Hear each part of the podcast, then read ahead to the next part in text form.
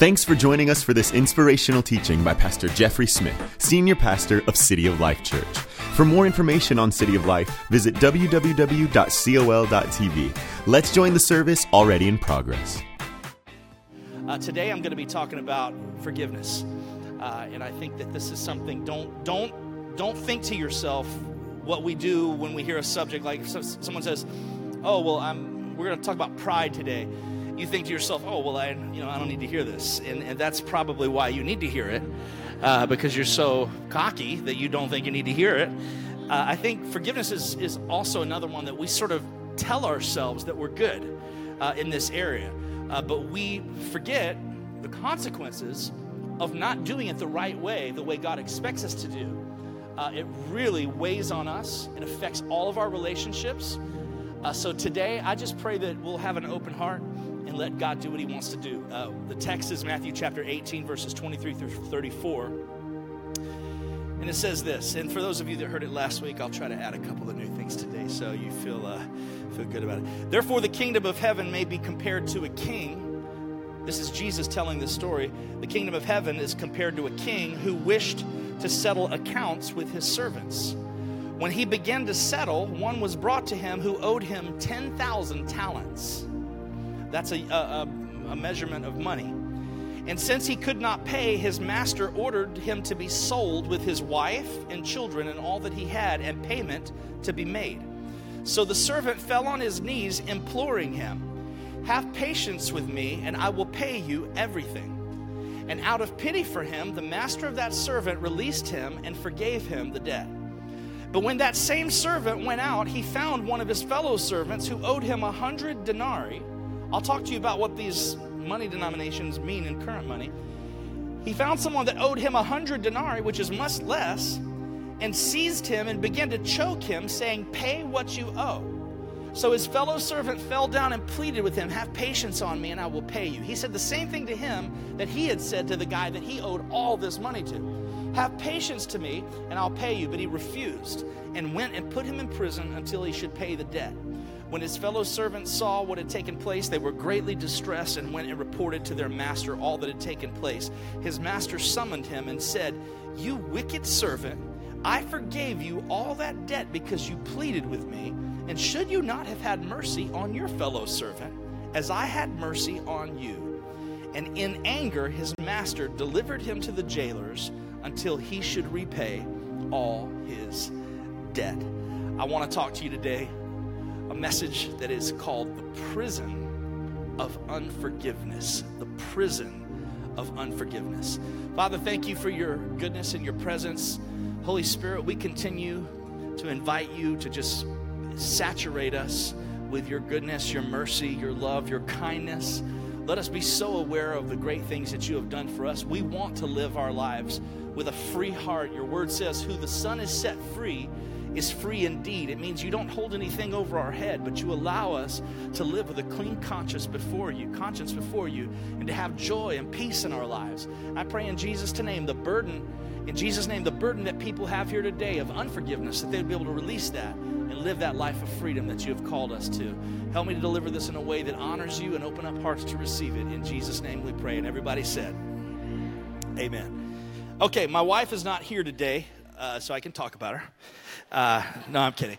Uh, has anyone ever known someone that likes to steal food from your plate? Raise your hand. I'm talking, I need a show of hands. Have you ever known people that like to steal your food? Does that frustrate you? They're called food burglars.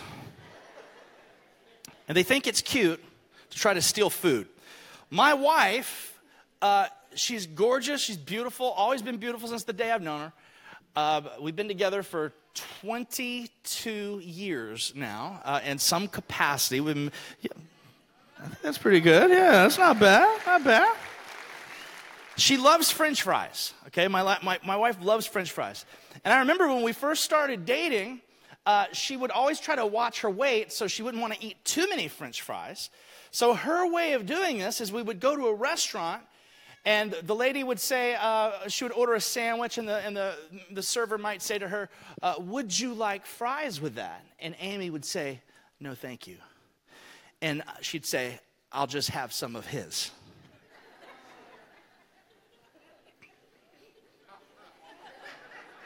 Now, I'm a Christian, but this bothered me from day one. Okay, I just let her know right up front. I'm like, look, Aim, I, I will buy you fries. And you can only, she's like, but I only want like three. I'm like, then I'll buy you fries and just eat three. But just let me eat my fries. Don't take my fries. These are my fries. So, as we were sort of working this out and developing the protocol and the standard on what food you're allowed to steal and not steal, she kind of morphed the different approaches that she had to taking my food. And I'm going to kind of go through some of the things that she did in the process of stealing my food. So, we started out initially, uh, when we first met, she would use what I'm going to call the flirty uh, and honest approach. Uh, and so what she would do is she would just look at me with a really cute look and she'd go, I'm just going to steal one of these right here. and, and she eat it and it's the weirdest feeling because like i liked it what she was doing like i was kind of feeling it a little bit but like i was also angry because she's stealing my stuff. It's a strange conflicting emotional situation for me because uh, she's being honest so i didn't really like that too much. But then there's the other thing where she would i would notice and this kind of like maybe one of their character issues because like i would notice that like i'd have to get up for a second maybe go take a phone call and then when i come back to my seat i notice there's less food on my plate than when i left uh, and that's, that's the less than honest approach. Uh, that's the behind your back approach. Then this is the one that hurts the most. I'll be honest with you. This, this one I'm about to describe, it hurts your feelings. Uh, because what happens is she waits in the conversation at lunch until a moment where I'm saying something and she just looks at me and stares me right in my eyes and goes, yeah, yeah. And she's, I'm thinking, she loves me more than anyone has ever loved me. She cares about everything I say. But what she's actually doing is keeping our eyes locked and she's reaching underneath our eye line while I'm talking, reaching for food. And what I'll notice is as I'm talking, she'll go like this and I'll think to myself, did she just eat one of my fries? But I can't really call her out on it because it would break the flow of the conversation. So this is a very deceptive kind of thing. Uh, and then, you know, then she'll always use the thing like the wasteful approach, like, you know, well, we can't let this go to waste type thing. And that kind of, uh, you know, she's trying to use the guilt trip on you there. But the thing about Amy, you know, she loves fries. She's always stealing my food. I don't like her to do it, but I remember one day we were at a restaurant and I ordered fries, but this restaurant had really good onion rings. And I like onion rings, but I just don't ever eat them that much. So Amy ordered onion rings this day. So I'm sitting there and I really wanted one. Okay, so I, I, it kind of flipped around on me for a second. So I'm sitting there looking, and there's an onion ring right there, and she notices that I'm looking at her onion rings, and she she all of a sudden gets this smile on her face. Now she's got the leverage on me, and she says to me, she goes, uh, "That looks good, doesn't it?" I said, "Yeah, it's just it, you know, this looks kind of great, actually. Is this, is it is it good?" She's like, "Oh yeah." It's like it's really good. She's like, you, you probably want one of those, don't you? I was like, Well, I'd say yeah. And I mean, and she's just working this too. She's like, all you got to do is just ask nicely. She's like, I, I, I, don't mind sharing my food with you. And so it's one of these situations that kind of put me in my spot. And I'd like to ask you have you ever been in a situation where you need something in your life that you have a hard time giving away yourself? Because Jesus, in this story, is talking to us about a subject in life that we all need forgiveness, but we all have a difficult time giving away to others. And he's telling this story in response to a, to a statement that is made by Peter. Peter's one of the disciples, and he tries to impress everyone. The disciples, in many ways, are no different than you and I. They're just people that love God, and they made a heavy commitment to follow Jesus. They were imperfect, just like we are. We're working things out day by day. They stuck with it to the very end, which I hope all of us are able to do. Uh, but Peter made mistakes just like anyone else. And so Peter's trying to show off in front of Jesus, in front of all his friends. And according to Jewish law at the time, you were, you were only required to forgive someone three times. If, they, if you forgave someone three times, there was no more forgiveness after that. Three times and you're done. Look at someone next to you say, You better be glad we don't live back there. Three times and you're out. Three strikes and you're out. So Peter is trying to impress everyone. And he asks Jesus, you know, he probably breaks out his best British voice because you have to sound sophisticated. Jesus, how many times do you think it's possible to forgive someone? Seven?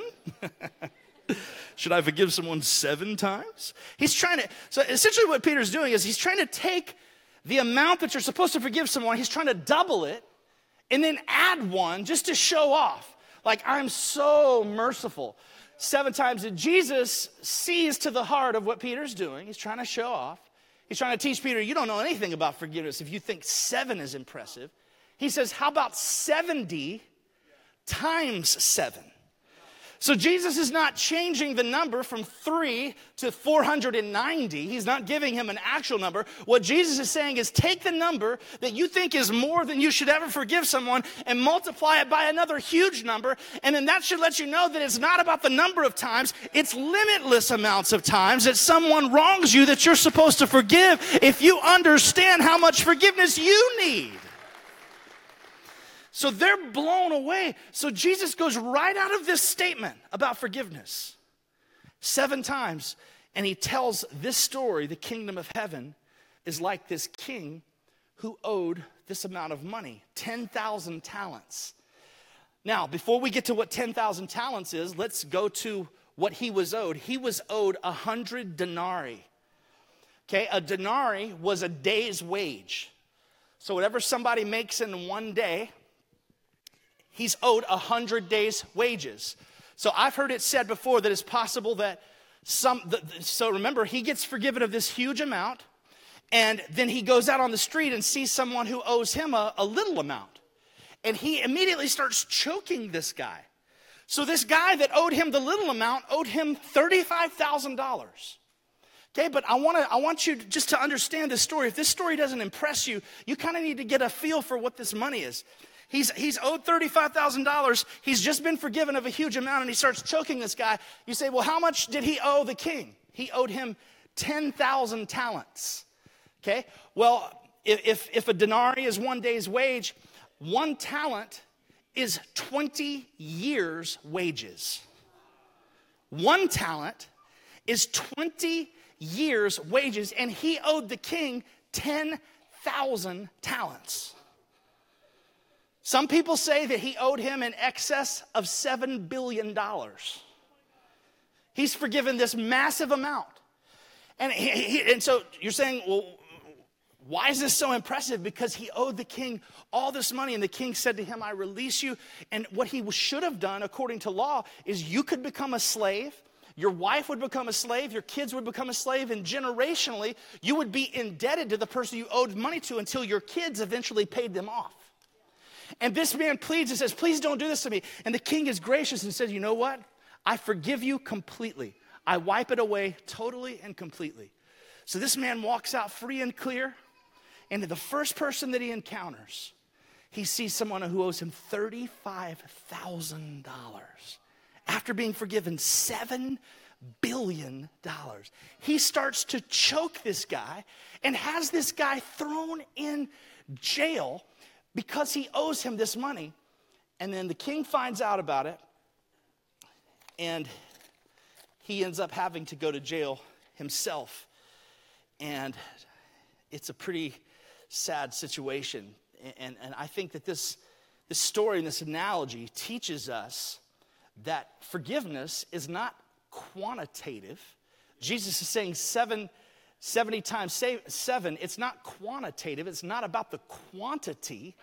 Jesus is trying to say that forgiveness is always it's always qualitative. It's always about the quality of the forgiveness. Let's forget about the number.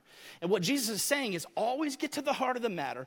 Always make sure that you truly forgive because the way this actually ends, Matthew chapter 18, verses 34 and 35. Verse 35 says, So also my heavenly Father will do to every one of you if you do not forgive your brother from your heart. So it says, his, his, in anger, his master delivered him to the jailers till he should pay all his debt. And so basically, he's saying that if you don't forgive from your heart, Jesus is going to have you thrown in jail. The Father's going to have you thrown in jail. If you don't forgive from your heart, look at someone next to you and say, from your heart. See, this is the problem. It, it has to be a heart thing. Man looks on the outward appearance, but the Lord looks on the heart. See, it's not just a matter of someone saying, Well, I'm sorry I wronged you, you going, I forgive you. It's not just saying the words, I forgive you. It's got to be what? It's got to be from your heart. Jesus is requiring us that we learn how to forgive from the heart, or we're in danger of being cast outside of the king's favor and mercy, just like this man in the story. Even in the Lord's Prayer, it says, Forgive us our debts as we've forgiven our debtors. In, in, verse 14 of Matthew chapter 6, it says, If you forgive others their trespasses, your heavenly Father will also forgive you. But if you do not forgive others their trespasses, neither will your Father forgive your trespasses. See, we don't forgive so we can be saved. We forgive because we have been saved. We forgive because we have been saved. Forgiveness has to come from a place of gratefulness, of gratitude. I heard a story about forgiveness that really was, was moving to me. And it was about China before China became communist.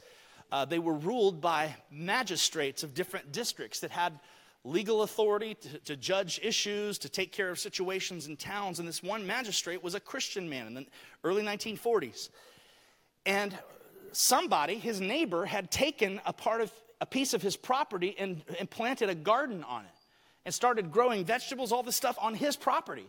And he was a Christian and he got so upset and he didn't know how to respond. He wanted to fight the guy, he wanted to uh, confront the guy. I mean, he was so mad, but he said that he prayed about it. And the Lord told him to how to resolve the situation. So he went and had a deed drawn up.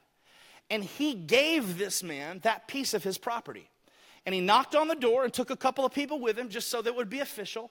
And he said, I just want you to know that I'm giving you this property. Uh, you, you already have a garden there, so go ahead and take it. You can have it. I give it to you. So the man wasn't very gracious. He didn't say thank you. He wasn't overwhelmed by the act of generosity. It didn't appear. Has that ever happened to you before? Have you ever given a sincere apology? Like, like you forgive someone, you're like, I forgive you, and, and they don't really appreciate it very much. You're kind of like, well, I take it back then. You know what I mean? You're almost kind of, you're almost kind of mad. You're, you're, like, you're like, I let it go. And they're like, okay, good. And you're like, do you realize how hard that was for me to, to forgive you? Same type of thing. So this guy doesn't really say anything. Well, anyways, when, when China became communist, uh, just a couple of months or a year later, he, all the magistrates that were not communist were executed. And they actually killed these men in all, in all, the towns that were running that were not communist, and they replaced them with officials that were part of the Communist Party. Well, the man that he had given that property to was one of the communists that was in the party that took over that whole region. And he wasn't even supposed to do this, but he gave orders to everyone in the Communist Party do not execute this man, do not touch this man. This is a good and righteous man. I've seen it myself. So even though he was killing everyone else, this one man, because he showed kindness and forgiveness, brought favor on his family and saved their lives. See, forgiveness has got to be a thing in our life that we demonstrate toward others because you don't even know what you could be planning. We're demonstrating the gospel of Jesus. We're showing and demonstrating the love of Jesus to others when we show forgiveness. I heard a story of a, a guy that works in construction, and when you're in construction, your tools are very important to you. Uh, they're expensive, and, and, some people have a, a, ton of money invested in tools. And this guy was doing these jobs, and uh, one day he noticed a very expensive tool of his that was gone and he was working with another guy that had not been with him very long, but he noticed that his tool was in this other guy's toolbox. And the guy had tried to scuff it up and to change it around and make it look like it wasn't his, but he, he knew he knew that that was his. He recognized it. And uh, he was, uh, uh once again, he was mad about it. He said, So I prayed about it for three days. And he said, After three days, the Holy Spirit told me exactly what to do.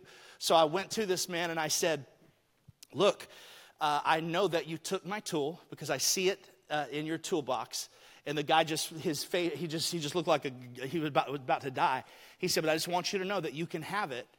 He said, you could give it back if you want. He said, but I, am offering that you, you can go ahead and keep it because obviously you need it a lot. I'll find a different one, but uh, I just want you to know that there's, there's no hard feelings. And I'm glad that you're here. I think you're a nice guy. And, um, you know, God bless you. So this guy just got so wrecked by this. Uh, the guy that was, was given the forgiveness kept trying to become friends with him. He kept uh, offering to give him money and uh, to do all these different things for him. And eventually, this guy came to church uh, with this man who forgave him, and he gave his heart to the Lord. And when he said that he gave his heart to the Lord, he said, I could not live knowing that I had been forgiven on that level.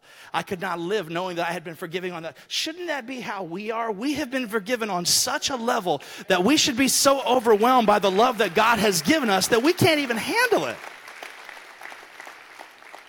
Plus, look what happens when you demonstrate the gospel through forgiveness. You're demonstrating the love of Jesus. It overwhelms people. People are not used to that. And aren't you glad that forgiveness is something that when God gives it to us, He doesn't hold it over our heads? He doesn't remind us constantly. Let's stop reminding people of what we have forgiven them from. That's not the way God treats us. We don't show up in church on a Sunday morning and lift our hands to sing, and the Holy Spirit goes, Yeah, you better lift your hands. You know what you did last week. He doesn't say that. No, he, he washes away our sin far as the east is from the west. He forgets about them. We're, we're distant from our sin. It says if we're faithful to, if we confess our sins, that he is faithful and just to forgive us from our sins and cleanse us from all unrighteousness. It's gone. It's washed away forever. I heard a story of a, of a family, and God bless any family that would adopt someone. But it was a heartbreaking story because this boy that got adopted into their family, he was eight years old, and he had been abandoned his whole life and grew up in an orphanage. And he wanted to take a couple of keepsakes with him from his old life because there were some caregivers and people there that were very kind to him. And he took a little stuffed bunny and he took an old pair of shoes that he had that had holes all in the bottom of his shoes and, and they were given to him by the, the headmaster of the school and just kind of reminded him of the school. Well, this new family gave him a brand new life, bought him a brand new wardrobe. He, I mean, he just was loved, was, everything was great. But what he started discovering over time is that when he would misbehave, the father of that house would make him go get that old pair of shoes and wear the old pair of shoes with holes in the bottom of them until he felt like the kid was sorry because he wanted to remind the kid, I'm the one that got you out of this. I'm just so grateful that my God doesn't treat me like that. My God never reminds me of what I've done. My God allows me to walk in victory as the new man that I am today. So why should we require everyone else to put on that old pair of shoes? We need to learn how to let go. God has forgiven us of billions of sins, billions of dollars of debt, like this story. I mean, what he's trying to say is it's so much that you can't comprehend it. Remember when I said that, that, that a talent is, is 20 years worth of wages times 10,000? Everyone was like, whoa. The reason you did that is you basically were saying, there's no way to repay that. That's exactly what Jesus wanted us to think. There's no way to repay what God has given to us.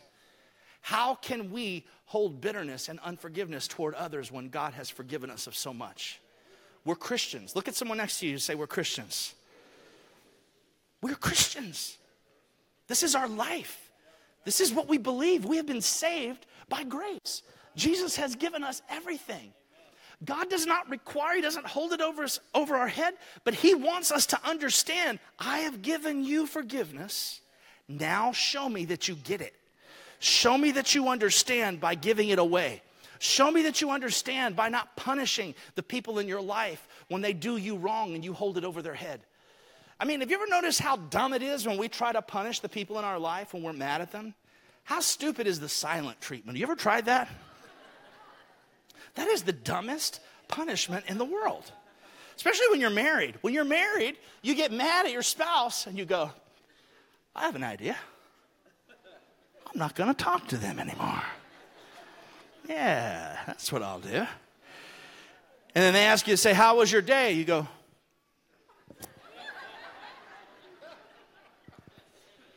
And she's like, Oh, okay, well, uh, interesting. And what do you want for dinner? I don't know, I don't care wherever you want. And then what? It starts getting awkward when you're around groups of people and you're with your spouse and you're talking to all these people and they're making a joke. you're laughing at everyone's jokes. You're having a good time. You come back to your spouse and they say something. You go.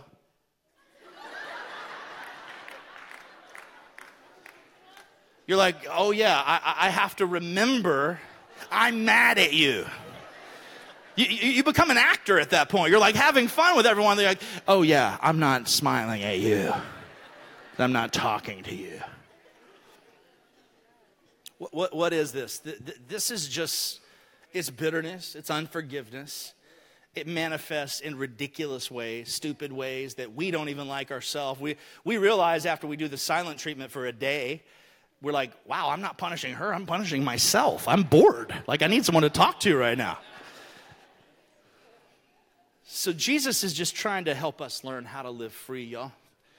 He just wants us to, to live free, to just let things go. What we don't realize is that unforgiveness is a prison that keeps us chained to our history rather than free to run toward our destiny. See, we get chained to the past and we're, we're just, we're trying to move forward. We got these chains back on somebody that we won't forgive and we're trying to move forward, but we're pushing against that resistance from our past. And when we let it go and we turn around and go, you know what? I forgive you. I let it go in Jesus' name. Now, boom, the chains are gone. Whom the Son sets free is free indeed. We're free to move forward into the future God has called us to. And we let it go. We truly, truly let it go. Look, you may be wondering what is forgiveness? Forgiveness is canceling a debt that is owed to you, it's canceling it. You know, I just say something. I mean, you're better to just be honest with yourself and just say, I'm not a Christian, I can't forgive, than you are to pretend to forgive someone. You pretend to forgive someone, but you bring it back up and you make them put them, those old shoes back on again. It's just not right. It's not fair. You'd be better off to just don't lie to everyone. Just say, Look, I can't forgive you. I'm not a real Christian. I'll never forgive you. You'd be better off. At least you'd let someone know where you stand rather than trying to make them put those shoes on every single time they come around you. It's not right. Forgiveness is canceling a debt owed to you. Someone say, canceling it. You know what it also is? It's, it's removing the control that the offender has over you. See, a lot, of, a lot of us think that unforgiveness is our control over them, but we don't realize that unforgiveness is actually giving control to the person that hurt us. We're not free to move forward because we're allowing them. See, unforgiveness is like drinking poison and hoping the other person dies.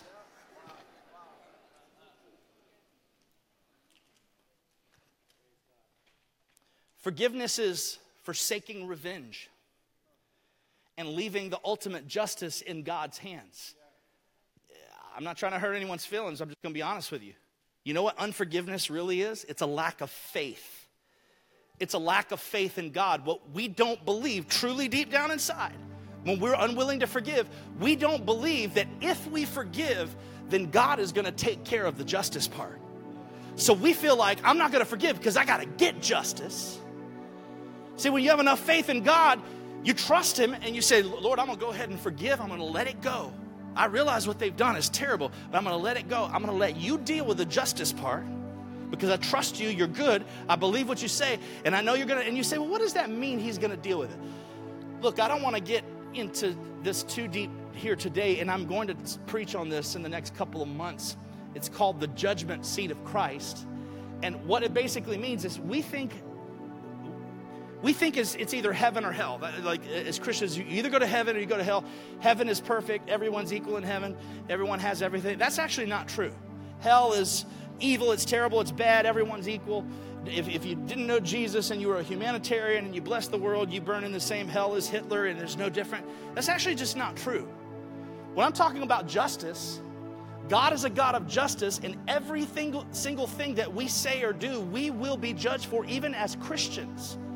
What the Bible refers to as Christians, when you do evil things toward people as Christians, you suffer what the Bible calls loss of reward. So you are in heaven, but there are going to be different positions in heaven, different levels of responsibility in heaven. So when God judges, so when you do something wrong as a Christian, you're forgiven. You don't have to be punished in hell. But when we get to heaven, there's going to be different levels of responsibility. You're going to have to be accountable for your actions to God someday. And when I say that He judges fairly, He's going to assess every one of your actions. And the Bible says that every one of your works are going to be tried by fire. And it said some of your works will appear as wood, hay, stubble, and some will, some will appear as stones or precious jewels. And which means when those things are burned, stones and precious jewels will remain through the fire. Your, your, your, the work of your life will be tested by the fire of God, and whatever remains will be your reward in heaven. So some Christians are going to get to heaven and they knew Jesus, but they never lived for God. So, all of eternity, they're going to have a level of responsibility in heaven throughout eternity that they will never be able to change based on the works that they've done. So, we have to be confident as Christians. Likewise, hell has different levels of punishment according to the, the life that people lived here on earth. So, my point is this when you forgive, and you say, Well, God, that person is a Christian. If I forgive them, gonna, they're going to go to heaven. You're not going to judge them. Nothing's going to happen. No, no, no. Every person has to be accountable for what they've done.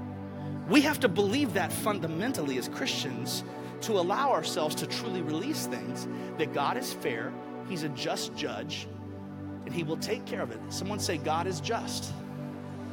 Somebody say, God is a good judge. Come on, say, if I release it, He will take care of it. You have to believe that, okay? You truly have to believe that if you're gonna forgive. Okay, forgiveness is leaving it to God, forgiveness is an ongoing process. Forgiveness is actually wanting good for your offender. I know that's really hard. It literally means, and, and this is a hard thing that I have to pray sometimes.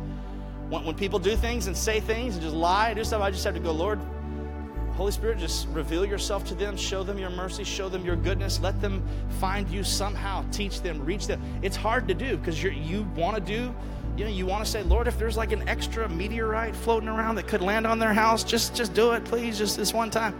No, you don't do that. You don't do that. Here's what forgiveness is not. Okay, and I know some of you are probably stressed out about what this whole message because you're thinking it is what I'm about to say. It's not. Forgiveness is not denying that it happened. Forgiveness is not diminishing the evil. Forgiveness is not enabling sin. Forgiveness is certainly not a verbal response to an apology. Remember, Jesus said earlier that we have to do it with our heart. It's not just saying it, it's demonstrating it. Forgiveness is not covering up crimes committed against us. There are some times, and I want to say this very clearly, there are some times that you need to forgive someone from your heart and from your soul, and they need to call the police. And, and, and you say, well, what do you mean? I mean, cases of sexual abuse, a, lo- a lot of physical abuse and violence against people. It's perfectly appropriate. I mean, my wife suffered through sexual abuse growing up from a family member and went the legal route. It's one of the toughest. I was with her during that time, dating her while she was going through this whole process. It, it she, uh, she tried to kill herself. She took 80 Tylenol. I mean, it, it, was ripping her family apart. She had to have her stomach pump and almost, almost died. It was a devastating, difficult time where she had to learn how to forgive, but also she had to get justice for the crime that was committed in a, in a legal sense. So I don't want you to think forgiveness is enabling sin or saying that it's okay. Spiritually, we have to let it go. There are times that you have to take the appropriate me- methods. Sometimes, you know, when it comes to certain legal matters, you know, sometimes you might have to let some things go. The Bible talks about lawsuits and you know, making sure that you you settle quickly with your adversaries and and don't be suing people and all kind of stuff like that. I mean, so so you just have to learn how to get your heart right and use wisdom on know when to let it go. Can I get an amen from somebody?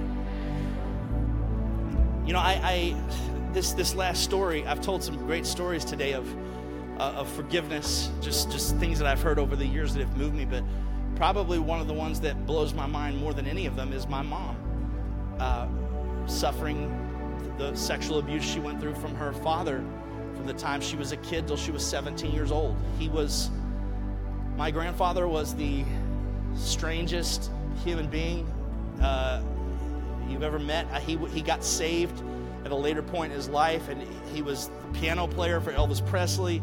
One of them, he looked like John Wayne, uh, six feet tall, hilarious. He could tell jokes to anyone that you ever met to. One, I mean, uh, the kind of guy that everyone wanted to be around but didn't know he had a dark side to his life. Uh, and my mom, growing up, suffered, suffered a lot of brutality from this man that I revered, and, and in some way I hated him. Uh, I, I, he, I was sexually abused by my grandfather uh, when I was five years old. So, I mean, th- this is a, it's a tough thing to, to, to understand and to have the wisdom to understand you know, when to make these choices and how to let things go.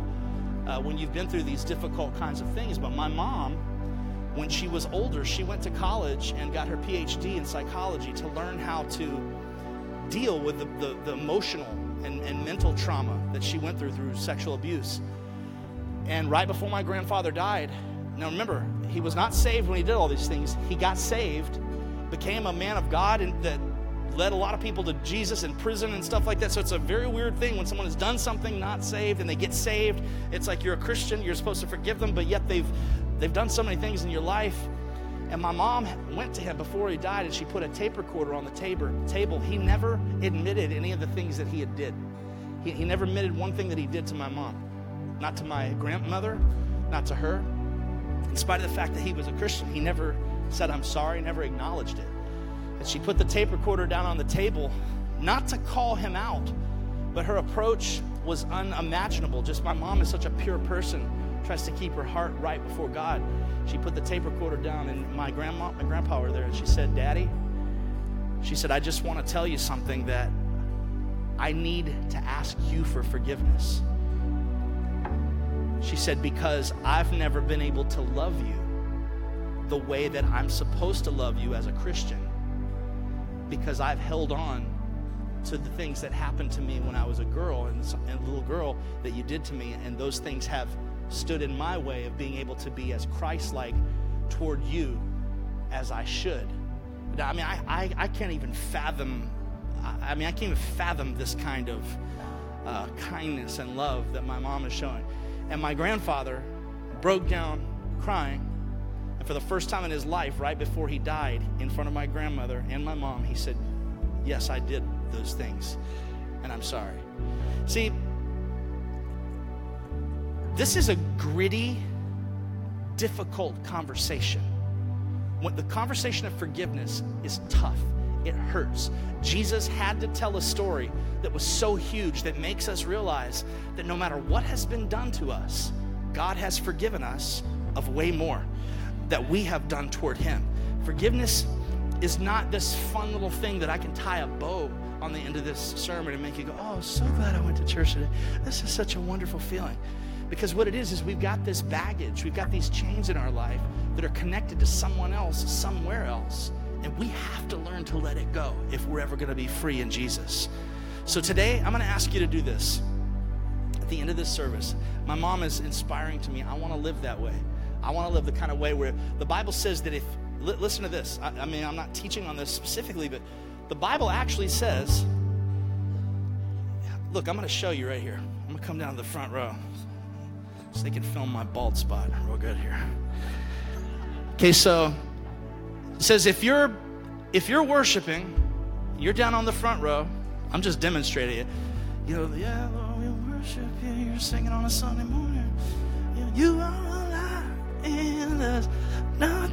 can. It says, if you're up here worshiping and you remember that your brother has a problem with you, it says, leave the altar immediately.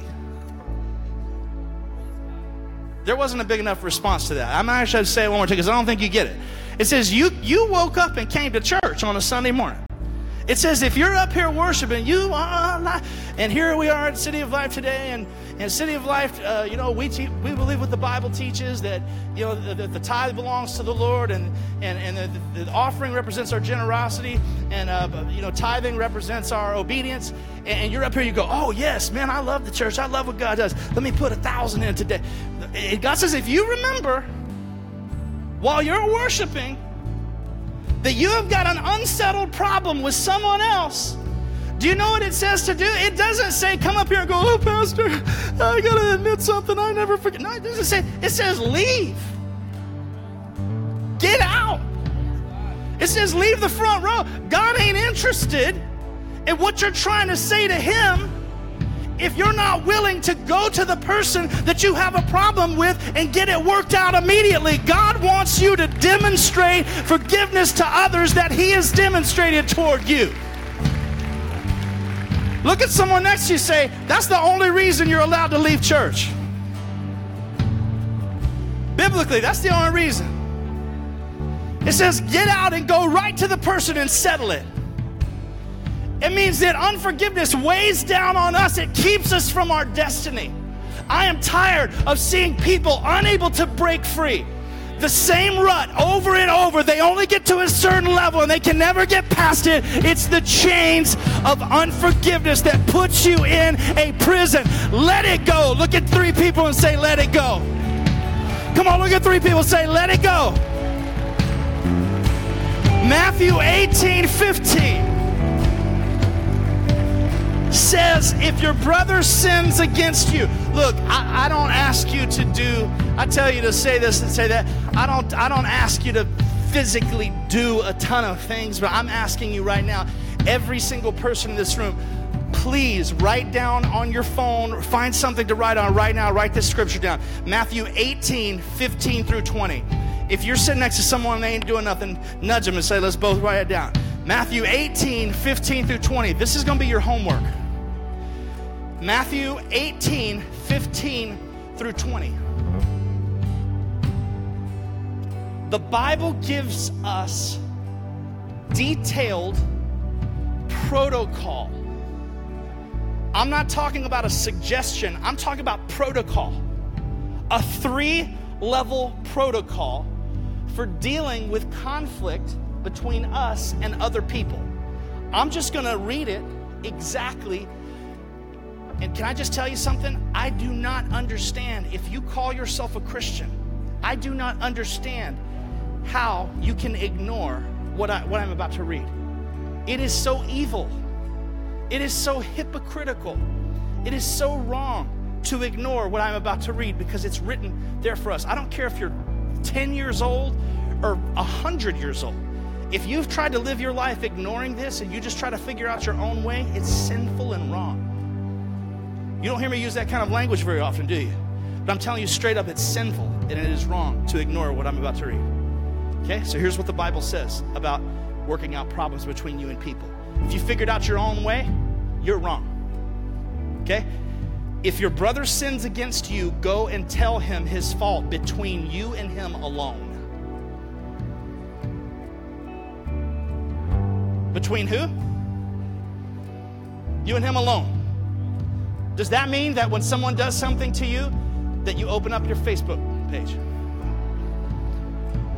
How come some family members lie all the time? you know what I'm saying? Hashtag uncle.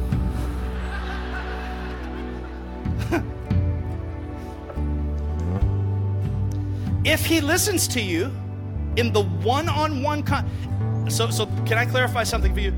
It doesn't say, if someone does something to you, go tell your wife, see what she thinks about it.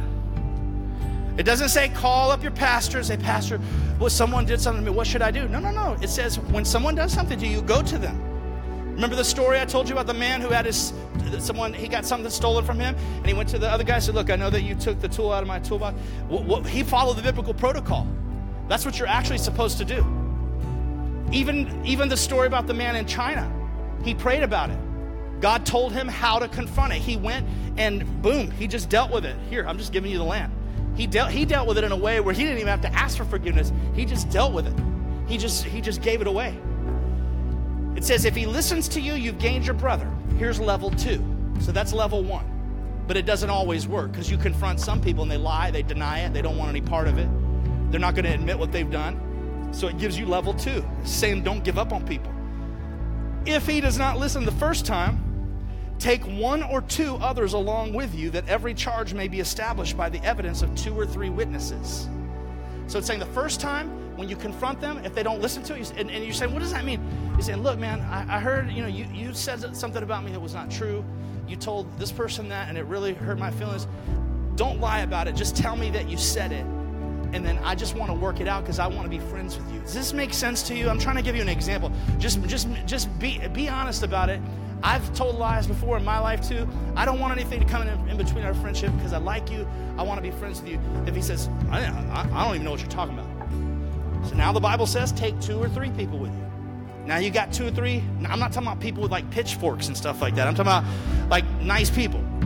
And you go and you say, Look, I, I, I want to have this conversation one more time. You said this about me. Here's the person you said it to.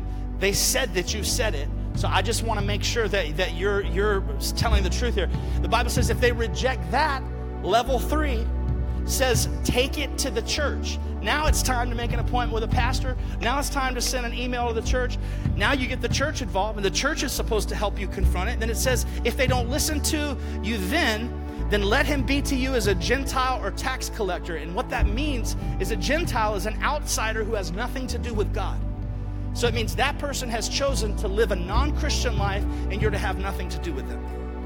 See, Titus 3 9 says, But avoid foolish controversies and genealogies, for they're unprofitable and vain. A man that is an heretic admonish once or twice, knowing that he is subverteth, that, that he is subverted and himself sinneth. So, what that means is that heretics are people that sin in themselves. They don't want to be corrected in any way. It means you're to break off fellowship when you follow the protocol, but you have to know that you followed it correctly and in a godly way. Does that make sense to everyone? And then he ends it with the very misquoted scripture. He says, For where two or three are gathered in my name, I'm there among them. That's referring to conflict resolution. That when you bring the two or three people together to deal with conflict resolution, the Holy Spirit is present.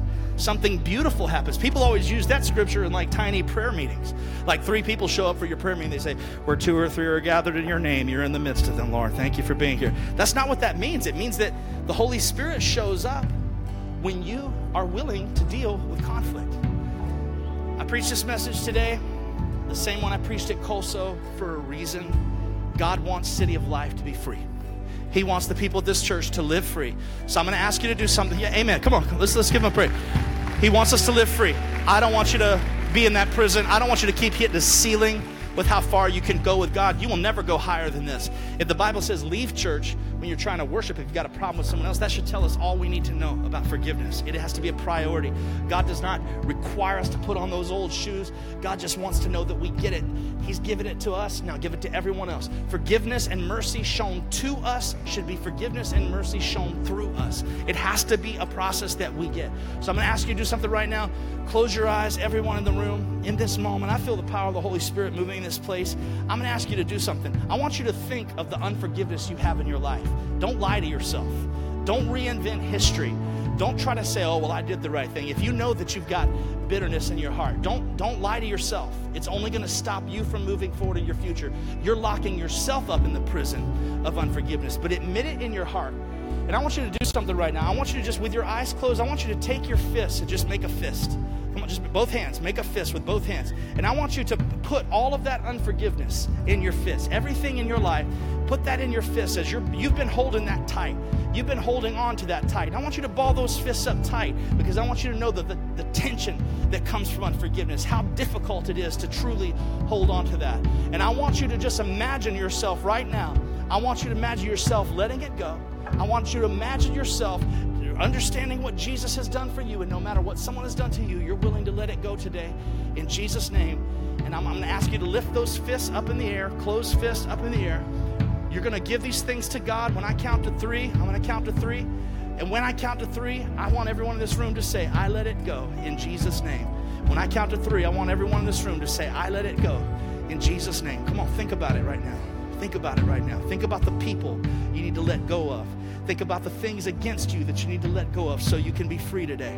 When I count to three, we're going to say, I let it go in Jesus' name. Here we go. One, two, three. I let it go in Jesus' name. In Jesus' name. There's freedom here today. There's freedom here today. There's freedom in this house today. Holy Spirit, move. Holy Spirit, move. Heal hearts today in the name of Jesus. Heal hearts today in the name of Jesus. We let it go right now. Jesus' name, I speak peace. I just sense, I just sense the presence of the Holy Spirit in this moment, just wrapping his arms around you right now.